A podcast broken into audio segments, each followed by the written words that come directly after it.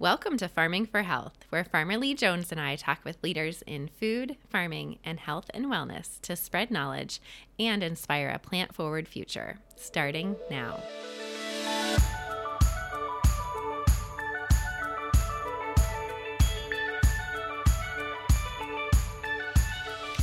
Welcome to the Farming for Health podcast. I'm Dr. Amy Sapola, and today I have the pleasure of being joined by Farmer Lee Jones and Kirk Bachmann. He's the campus president of Escoffier in Boulder and the provost. So welcome, Kirk. Thank you. Thank you.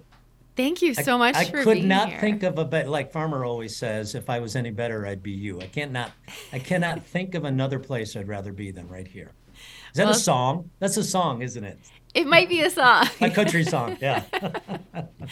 We're so happy. Farmers are ready. You guys are going to regret this within like 3 minutes. Like, who scheduled this guy? Hey, but Chef Kirk, I know you wanted us to keep it short and brief, but I mean, your history, your legend in this industry goes back a long ways. I mean, fill us in. I know you were trying to be humble about it and just, I'm just,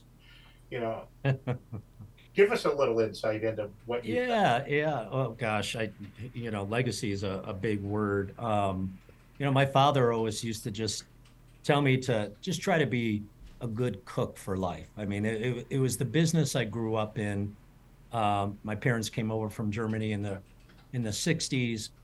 My father earned his, what they call a Meisterbrief in Europe. He's a master pastry chef, primarily baking, and he grew up in a different era of the war and such, and he came to America for a better life. I mean, it sounds like a cliche, but that's what he came here for, and he still feels that way. He believes that he's the luckiest man alive, and so my dad will be 87 this year.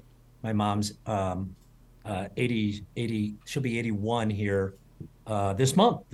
And wow. I sort of grew up in the bakery business, downtown Chicago. I would go to school and come through the bakery on the way out the front door. I went to a Catholic school down the street, and while all my friends were eating bologna sandwiches and snack packs, I was eating liverwurst on rye bread, and I had Black Forest tort for dessert. It's like, who's that guy in the lederhosen walking there with the beautiful desserts? But several years after that, we relocated to Colorado. The family bought a hotel, and we got into the hotel business, stayed in the restaurant business, and I worked alongside my dad for many years. But kind of like Bob, your brother Lee, it was important to get away from the family business for a minute.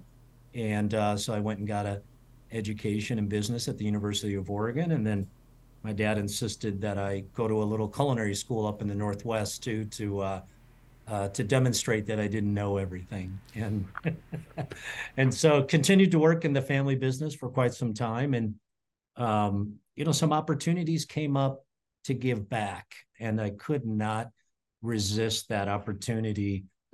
What? You're going to pay me to teach people how to cook? I can do that. And I never looked back. I spent about 20 years with the Le Cordon Bleu Group, and about the last decade with some wonderful people here at Escoffier, and couldn't be happier for that journey. And I've had my dad on my podcast, and I love history. Talk about legacy. I love when I talk to Farmer about, the impact that his father had on his life and his career, it's something for us to be really, really proud of. That's incredible. And I love the connection with your father as kind of the beginning of your whole career. And can you talk a little bit more about how you came into education, and like what kept you there? Like, what drew you into being in education? Yeah, it's I could tell so many stories. I can remember being a student again after college. So, I was mid-20s or so, and I really got fascinated by not just the cooking piece. I felt pretty comfortable with my cooking skills, but I was obsessed with competition, and all these chefs would go over to Europe and and just do all these crazy things with food. And ironically enough, one of the biggest competitions in the world is in Germany, the Culinary Olympics. And so I had, for the most part, wrapped up my education in culinary school, and I was helping this this Austrian chef who was preparing for the Culinary Olympics. And I'll never forget that day. I picked up the phone. I called my dad. We had phones back then, right? The ones that hung on the wall. And I called Dad and I said, "Hey, I'm going to go to Europe with Franz, and I'm going to be his assistant at the Culinary Olympics." And my father, in this thick German accent, said, "How much they pay for that?" And I said, "Well, Dad, it does not pay, but it's a great learning experience." And he said, "I'll see you next week." Heading back to the, business was really important. It still is. Our family's still in the hotel business. My sister looks after our family hotel.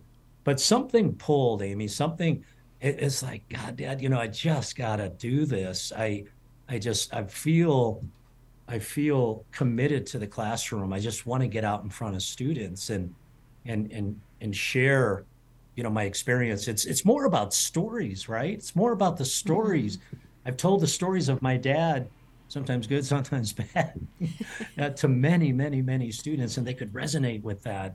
And, so I taught for a while, and then the opportunity came around. It was almost serendipitous back in 99, I would say. There was an opportunity for Le Cordon Bleu to come to the United States, right? And somewhat of a historian, I was fascinated by, the whole Julia Child thing, and to be a part of that. And it used to be a joke in my family, okay, Kirk wants to do this thing. He wants to go to Paris, and let's let him do that for a couple of years. He'll probably get some really nice certificates, and we'll put him up in the restaurant. We'll put him on the wall. Well, 2 years turned into 10 years, and 10 years turned into 20. And here I am, 30 years later, still, just trying to get a smile and impact students, anywhere we can. And now to be able to, partner and network and learn, from you, Amy, from Farmer Lee, and my son is now learning from Farmer Lee. It's just full circle. I can't get out of this, this wonderful thing that we call education and just giving back. So it's not super complicated. It's just, Dad, I'm taking my ball, I'm going home, and I'm going to be in education for a long, long time. Oh, I love that. I feel ya. I love education as well. And I feel like there's so much in it for like teaching other people, but I think you get so much back from the students as well. And I always say whenever I teach, you learn so much more even than what you're putting out, just from being around all of that energy and all of the people who are so eager to be there. And yeah, it's just a really it is energy profession. And to have someone call you years later and just say something about the impact that you might have had, right, on them. You said something that that affected them in some way, shape, or form. Just yesterday, we received a comment, a quote, if you will, from one of our 2019 graduates, and. I won't go into all the detail, but one of the things she said was what she learned in culinary school was to lean in and to just give it everything you have. And you can apply that to anything in life, whether I'm coaching my son in baseball or my daughter in gymnastics, which isn't pretty, by the way. That's not a good look, but it's about leaning in, right? It's about just trying, get them comfortable for a minute and lean in. That's going to be my, Farmer, you're going to hear this like for months now, leaning in. I like that. And it's from a student. Right? So. Yeah. Beautiful. That's amazing. And you guys are reaching people in a whole new way now. You have online as well as in-person culinary education. And I think that's really different to kind of wrap your head around, because oftentimes you think of just in-person. Can you talk about that and like the pros and cons of each format? A message from our sponsor. Farmer Jones Farm provides nutritious, regeneratively grown vegetables to home cooks nationwide. We seek to provide our community with vegetables grown in a way that's healthy for you and good for the planet. To learn more about Farmer Jones Farm, visit farmerjonesfarm.com. Yeah, it's really changed a lot, right? Just like I said, the phone used to be up on the wall. We call the way we reach students via the online world interactive distance learning. That's what we call it, or online, right? So like you said, we've got a residential campus here in Boulder. We've got one in Austin. And then we have just a ton of students going to school online. Both are accredited.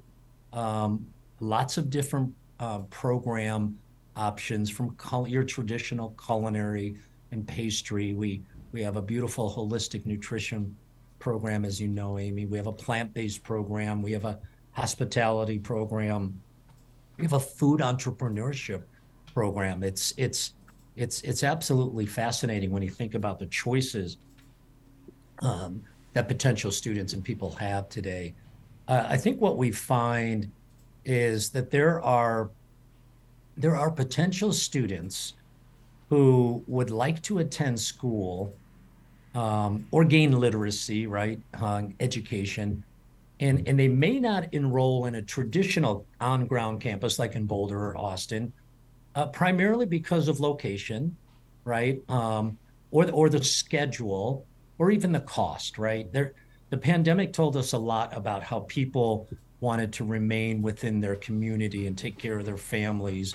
And, for us, our IDL or our online program solves this issue and allows students to stay where they're comfortable without having to relocate, find someplace else to live. Because our online programs are primarily asynchronous, meaning they can engage in academics at their pace. The knowledge is there. They can grab it when they want. That means they can continue to work. They can take care of their families. They can pick up their kids from school or take their parents to the doctor, whatever it is that they need to do. And Escoffier will be there when they're ready to engage at any time, 24/7. It's almost unimaginable that we could reach people in every state of the nation in such a meaningful way. Does that help a little bit? Yes, absolutely. I think it's a great format. And like you said, so accessible. It makes it so that people can come to culinary school online, really wherever they reside. I would add. Go ahead, Farmer. And the brick and mortar culinary schools were really struggling during COVID, and you guys exploded. Yeah, it's about content, right? It's about content. I always say, people always tell how old I am, but now it used to be that knowledge was kept under the toque, right? You had to go to culinary school and you had to take lots of notes and you had to become a sponge because you had to get the knowledge from that person at the front of the class who was doing the cooking or talking about hospitality or talking about inventory or staffing or whatever it is, right? But knowledge is everywhere today. Content is everywhere. And all we ask our faculty to do, respectfully, is become facilitators of that knowledge. Just engage with your students. This day and age, if I look at my priorities are, I need great teachers, great teachers. And if you're a really good cook, that's a plus. But I need great teachers who impact students and motivate and inspire them at the same time. Push pull. It's not easy, but and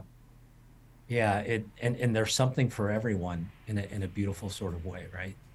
I love your philosophy on that. I think that's really important, is to be the great teacher first, and then you can teach the content. As far as the holistic nutrition program and the plant-based culinary arts program, can you talk more into that and what spawned kind of the creation of these programs, and where do you hope to go with those?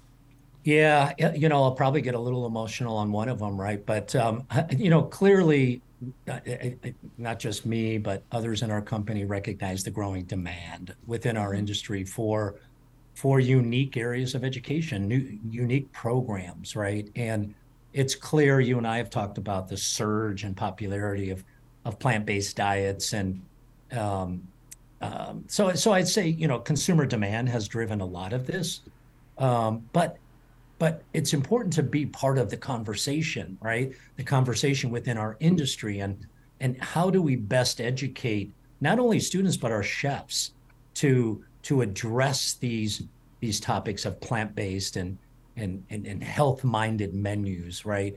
For me, again, long story, and it'll just kind of illuminate again, you know, how close I am with my father. But 40 years ago, I received a kidney from my father. I needed to have a kidney transplant for a specific reason. And you know, again, he's going to be 87 this year. He was doing great. And I'm going to be this year, and I'm doing just great. And but quite honestly, I spent most of my life, you know, understanding pastry, understanding what happens when you combine sugar with eggs and cream and apply heat, right? And as a chef instructor, or even just a practitioner of the art, you know, you have to have a good idea of you know, animal proteins and how food comes to us and how food is raised and grown and all of that. But I also noticed, and I have to give my wife Gretchen a lot of credit for this, that the idea of just eating more plants more often, and not just eating plants more often, but knowing where your food comes from and how your food is grown. And quite honestly, over the last 3 years, I have learned so much from Farmer Lee and the entire team. I never would have asked the question about, you know, crop rotation and regenerative farming and what it means, and the great conversations around why certain pesticides are not needed, right? So it's not just about great asparagus in the spring, hopefully it gets warmer, and great vegetables all year round, but it's, you know, where's the food coming from, and how are you treating the soil, and how will that soil look, you know, 100 years from now when our grandkids have to talk to their children about it. So for me, and together with my wife and family, I just felt better. I literally just felt better after having, you know, just a great vegetable dish or dishes versus, you know, something heavier. And believe me, you know, I was joking with my wife last night, you know, what's that last meal for you? What's that last meal? And it's probably still a filet mignon with a beautiful demi-glaze and green peppercorns, but, you know, maybe not. I just felt better. And so that translated or, you know, it was reflected in my desire to share this with others, right? So there's this lovely, lovely gal that lives here in Boulder. Her name is Lauren Lewis. She's a yogi. She used to be Governor Paulis's personal chef, and she's pretty much a lifelong plant-based aficionado, if you will. And she taught me a lot about plant-based diets, and she helped write this program.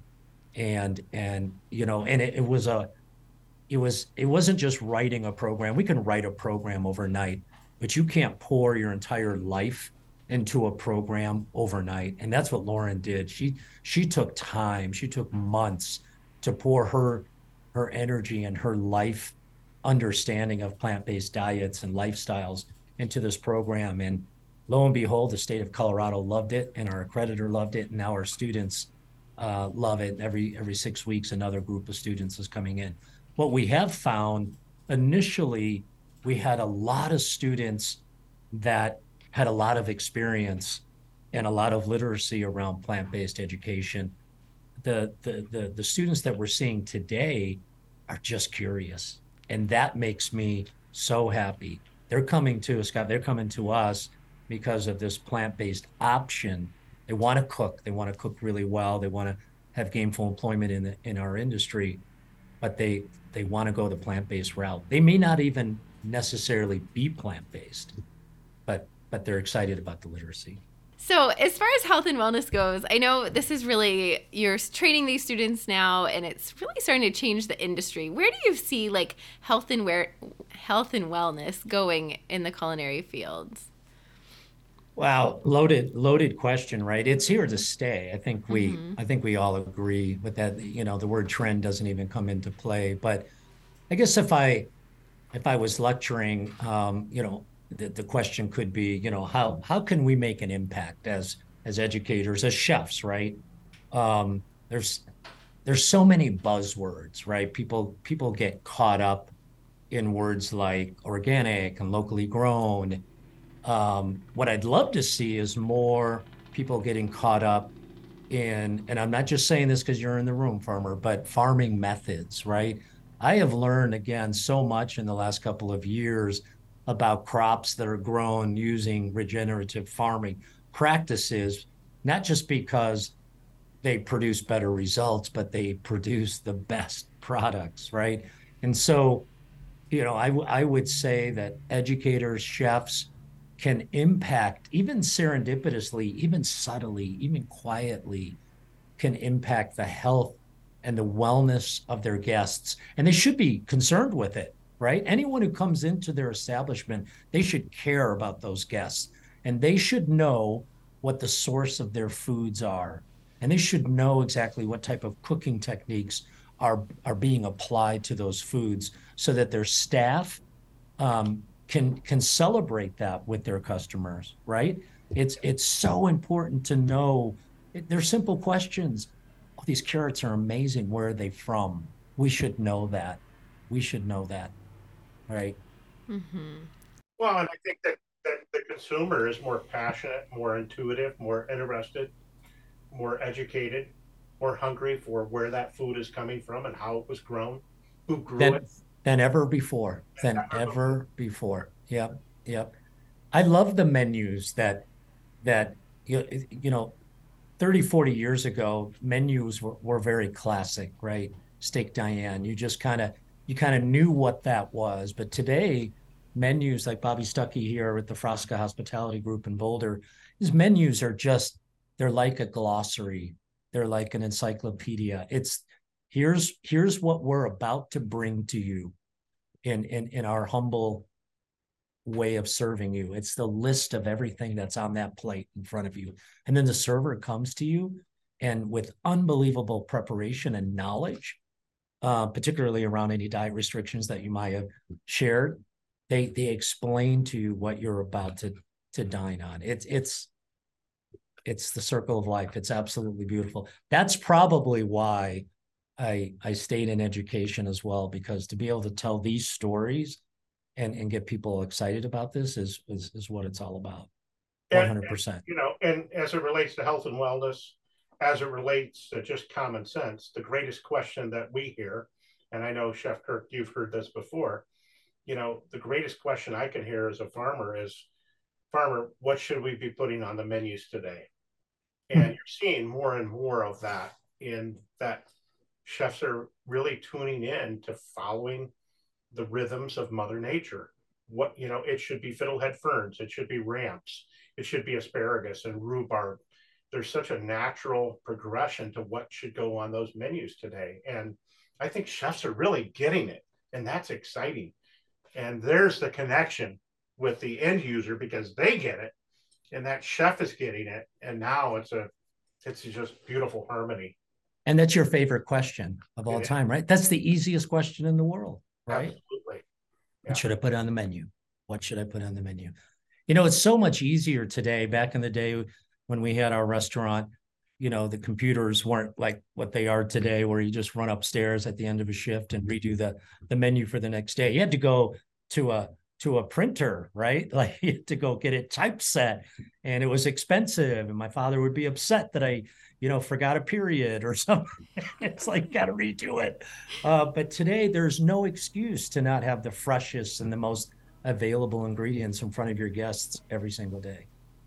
Yeah. I think too, like with the culinary world, like healthy really is just the definition of like a part of the body without disease, which doesn't mean a lot, but nourished, like that word really is about so much more. And I think, you know, a chef working with vegetables, like seasonal, farm fresh, local vegetables, you know, that's a whole, that's like an artistic palette that can really let people experience that, like, healthy things that are healthy can taste amazing and can be so much more than like the rice cake or the simple things we may picture that have no flavor. Yeah, and I may be tweaking history for my own purposes, but back in the day, you know, you wonder where the name restaurant even came from, right? And it had something to do with restorative, right? Probably some pronunciation of that word, but back in the day, people would come together to restore their bodies, to nourish their bodies, and then they started to do it as a community, and before you know it, restaurants were born as a place to come and restore your body. It's amazing. I love that. You get the assist there, Amy. Yeah, thank you. That's perfect. So when we start to connect, like, food is medicine and the impact that food has served not just at home or in a restaurant, but how about like institutions like schools, hospitals, and those sorts of places? Do you have much involvement with students going into like those settings? Well, we're fortunate here in Boulder, Colorado. And it's not a plug for the chamber. We've had the good fortune of having an amazing human being named Chef Annie Cooper, and Farmer, I know you know her. She's been involved. She's retired now. She lives about 5 hours away from here in Grand Junction, but she had so much to do with the school system menus. And it was really simple. Rather than buying a big box of carrots, no offense, that shows up on a truck, you know, let's just source some carrots from our local farmers, and instead of buying anything that is prefab, let me show you how to cook carrots. Let me show you how to braise chicken.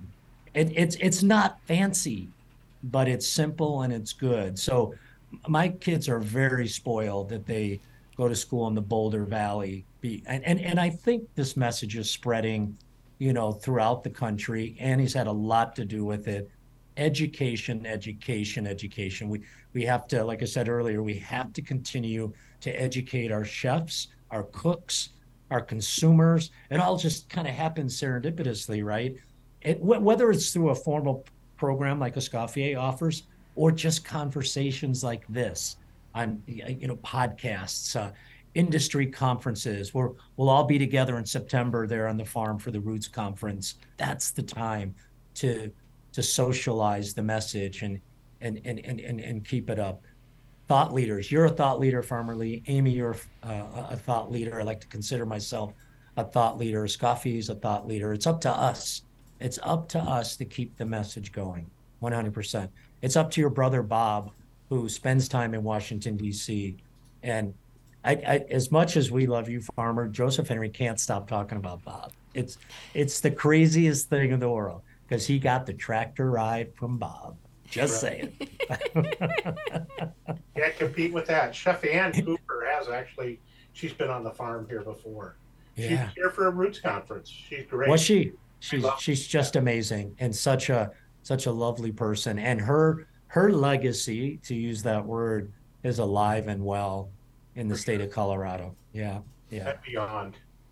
And beyond, yeah. So when it comes to vegetable forward trends in education and in the culinary industry, what are you seeing right now? Yeah,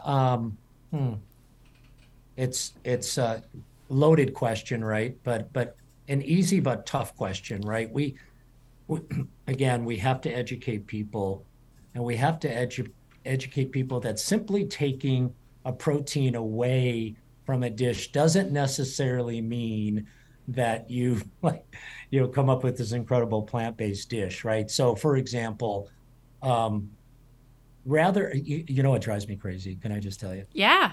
I'd like a Caesar salad. Would you like to add a protein to that Caesar salad? Who's heard it? I've heard it. We've all heard it. Yep. What do you want? You want shrimp? You want chicken? You want beef? No, I just want an incredible Caesar salad. I want the best Caesar salad that I've ever had. If I wanted a chicken Caesar salad, then I would have asked that, right? I'm being snotty now, but what we can take the same types of techniques and marinades and pickling techniques and brining techniques and smoking techniques and grilling techniques. We can apply all of that to vegetables and create unbelievably amazing, complicated profiles for our customers. And I think so many chefs and cooks and restaurateurs are doing that today. They 100% are doing that today. You know, in all seriousness, for that last meal again, one of my shepherd's pies, probably historically one of my most just favorite meals, one because it's so simple, it's peasant food, and it's so well presented. It's a pie, but traditionally lamb, right, with potatoes on top. I mean, it doesn't get much better.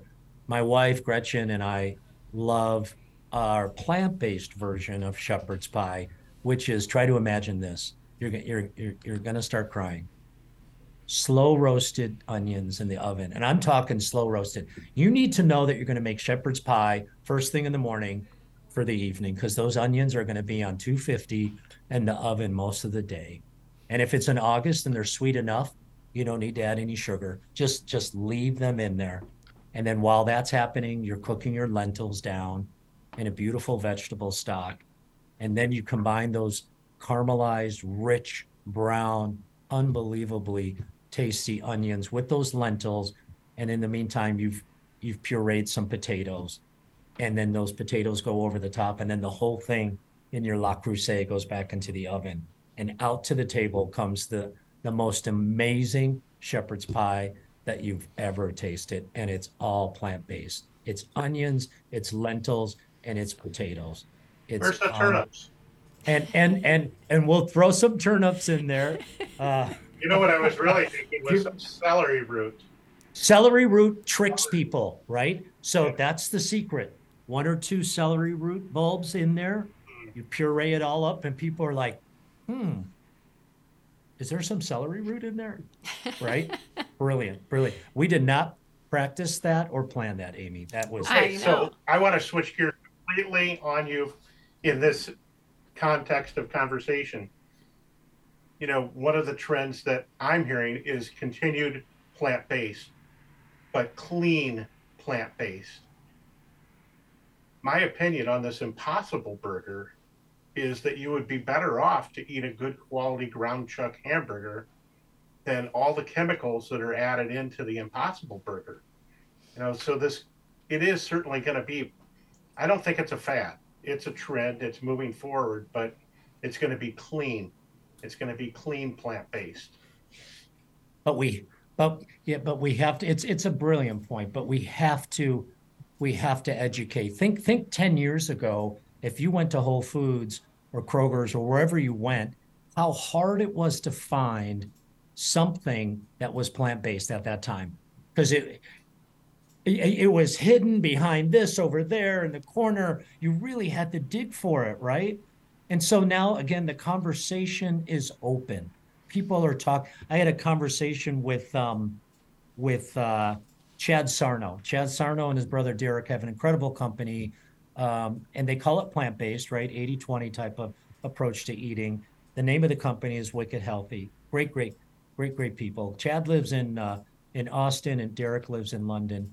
And I asked Chad one time, like, why are some of these products using a protein name like chickenless fingers? Yeah. And Chad said it's all part of the process. 10 years ago, we couldn't find the stuff. Now it's front and center. No one's ever denying, at the end of the day, no one denies that a great chicken dish doesn't taste good. A lot of people in the world love the taste of chicken. They love the taste of beef. They love the taste of lamb. No one's denying that. So a lot of this has to do with just changing people's habits, having them change their habits with something they're comfortable with. it's chickenless. Okay, that tells me it's probably going to taste like chicken, but there's no chicken in it. I'm in, right? It's garbanzo beans and red onions, but they made it taste like chicken somehow. So Farmer, to answer your question, I think everything will take time. And I'm sure the folks at Impossible Burger and the other companies like that, they're trying really hard to change consumers' habits. They're trying to do, look, they have the beet juice in the burger so that it gives off the impression that it's, you know, a natural blood. Piece of beef, right? Blood, right? So in my humble opinion, 3 years, 4 years, 5 years from now, they won't have to call it chickenless. They won't have to, you know, kind of play with the marketing side of it, because people will look for what they want. Jeremy Ermansky here to speak to a group last week of chefs from a company called, or a restaurant called Larder. Dr. Amy, have you been there yet? Yeah, I know Jeremy too. He's great. He's great. He was on this podcast. Yep. And of course, he did a beet, and he's all about the fermentation. And I had a piece of beet that was fermented that was just, I mean, I wouldn't call it jerky.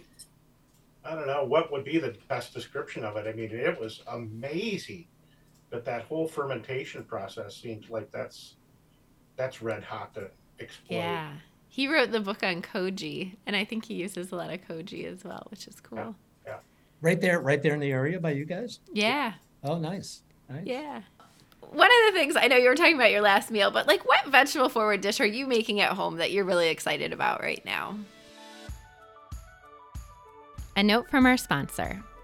The Chef's Garden is a family-owned regenerative farm that grows the most flavorful and nutritious vegetables, herbs, and microgreens for culinary professionals and home cooks. For over 30 years, the Chef's Garden has supplied some of the world's finest chefs and restaurants. Now, through Farmer Jones Farm, the same delicious ingredients are available to home cooks in the United States to use and enjoy, delivered directly to their homes. The Chef's Garden mission is to grow exceptional vegetables, care for each other and the land, and inspire a vegetable-forward future. For more information, visit chefs-garden.com. Well, I mentioned the shepherd's pie. We don't have that every week, though. Here's the thing. Kale gets a bad rap, right? Because you have to work at it, right? Now Farmer's shown some unbelievable crunchy kale, puts it up in front of the camera. It's unbelievable. But what Gretchen does with kale in our family, I'm just going to say, not only does she massage it, but she thinks about the entire experience, right? So try to imagine kale with some carrots and some almond slivers and some red onions, and then this really cool lemon vinaigrette that she creates with a little garlic in it. So a few bacon bits. Oh, sorry. No bacon bits. No bacon bits. So Amy, what I'm basically saying there is you take a dish and you don't complicate it, you just enhance it, right? You put some crunch into it. What is it that you want to experience out of every bite? I think, at least in my family, we've been able to get away from this idea of, oh, let's try to make it taste like chicken. Oh, let's try to make it taste like that. Let's just enjoy what it is. You know, oh my gosh, she put these sesame clusters on it this time. So like, wow, that was different than almonds. And it's really simple food. And in our kitchen, on our table, on any given day, there's a bowl of something. Right now, it could be mango, it could be blackberries, it could be strawberries. There's always nuts. There's always something. I grew up in a very strict sort of dining experience household, right? The pork roast that landed in front of you with the dumplings, that's what you were eating. And you weren't leaving the table and you weren't putting your elbows on the table either, by the way. And you weren't leaving the table until dinner was done. That was dinner, right? And I already told you about my lunch experiences in grade school.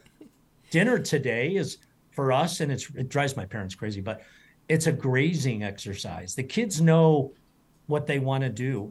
Yesterday, my Grayson, she's 10. She wanted to make grandma's cucumber salad. So there she is with an English cucumber. She peels it herself. She slices it herself. She adds the right amount of champagne vinegar and the right amount of oil and whatever she wants, right? It's important that our kids have literacy around what they like and what they want to eat, what they want to experience. We don't get upset if Joseph Henry really wants to focus on this kale salad. He loves his kale salad. And Grayson wants a little something different. We don't get wound up about that, right? Because we've got it all there. And with vegetables, it's a lot easier. It's you know, she's always got. We got one of these air fryers. We never had one before, but if you ever get an air fryer, they are amazing at searing up tofu. So if you get the tofu that's just a little harder anyway to start off with, cut it in cubes, and you drop it into that air fryer, it's unbelievable. And then you throw that tofu on top of a kale salad or whatever it is, quinoa salad. That's, I don't know if I answered your question. I'm talking more about the Bachmann household, but that's what people want. They want an incredible experience.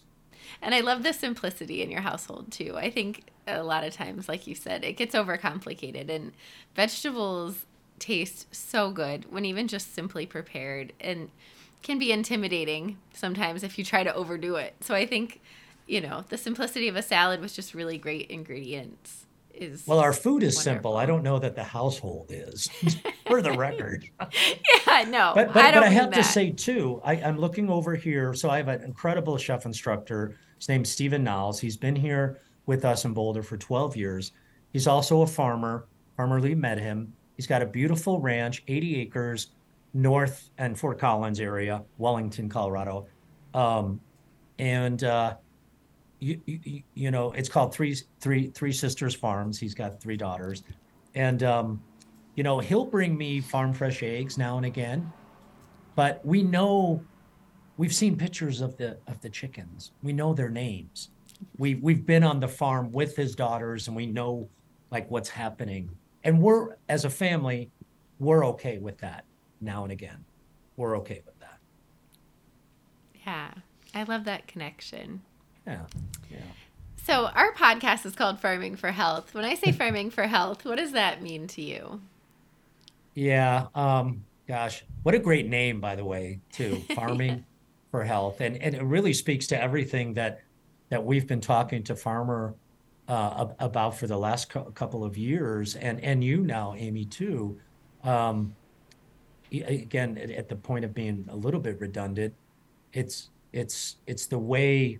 When I hear farming for health, I think it's the way we grow food, and the impact that has on the planet and on the people. Right?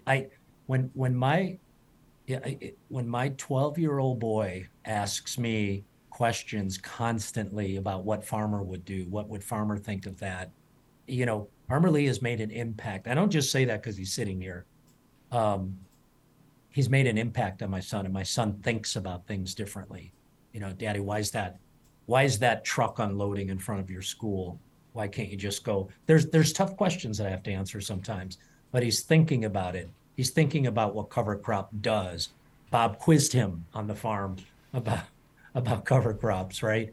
Every farmer has a choice. Every consumer has a choice. We all have a choice. We can choose foods that are grown the right way, but in order to know that they're grown the right way, we have to educate ourselves, period. That's what farming for health means to me. And you can trademark that. Yeah, great. All I can think of is like, preach it, brother, preach it. Preach it, preach it. Preach it. So I don't mean to embarrass you, but you really do just exude like joy and positive energy and just so much caring and kindness and passion for what you do. What do you do personally for your own self-care to keep that level of energy?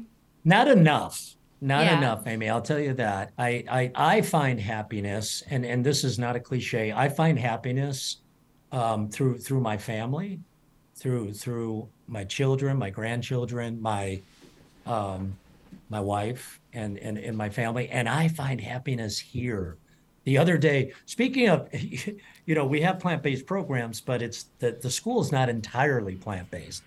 But I was walking around, coming through the pastry kitchen, and all of a sudden I got a whiff of, someone is braising cow tongue. I can smell it 100 yards away.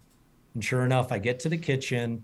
The students had worked really hard on this tongue, and they were making tacos out of them. They braised the heck out of it, and the aroma, the onions, the peppers, they were making their own tortilla. It was amazing. It was amazing.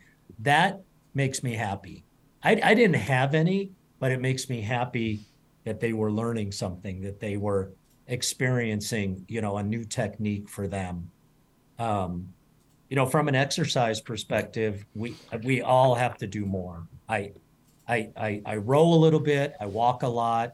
I walk here a lot. I need to do more. That's my vice, and there's no one to blame but myself for that. I love all sports. I do. I need to be more active. But as far as I'm concerned, I'm pretty damn happy. You exude it. Really, all that matters. I'm happy. That's important. That's important. Yeah. Good. Well, thank you so much for being on the podcast. I know our listeners are going to want to find out more about you and more about Escoffier. Where can they find you online? Yeah, if you go to escoffier.edu, you can find our website. If you want to look around at different programs we have, you'll find it right there. There's also a super cool blog that includes a ton of literacy around our industry. There's a podcast there as well, which you've both been on, called The Ultimate Dish, and there's some pretty cool literacy there as well. But yeah, escoffier.edu, that's us, and I'm so humbled and appreciative of the time today. Thank you so much. Thank you. Thanks for coming on with us. Anytime. Thank you for listening to Farming for Health. We hope that you enjoyed this episode.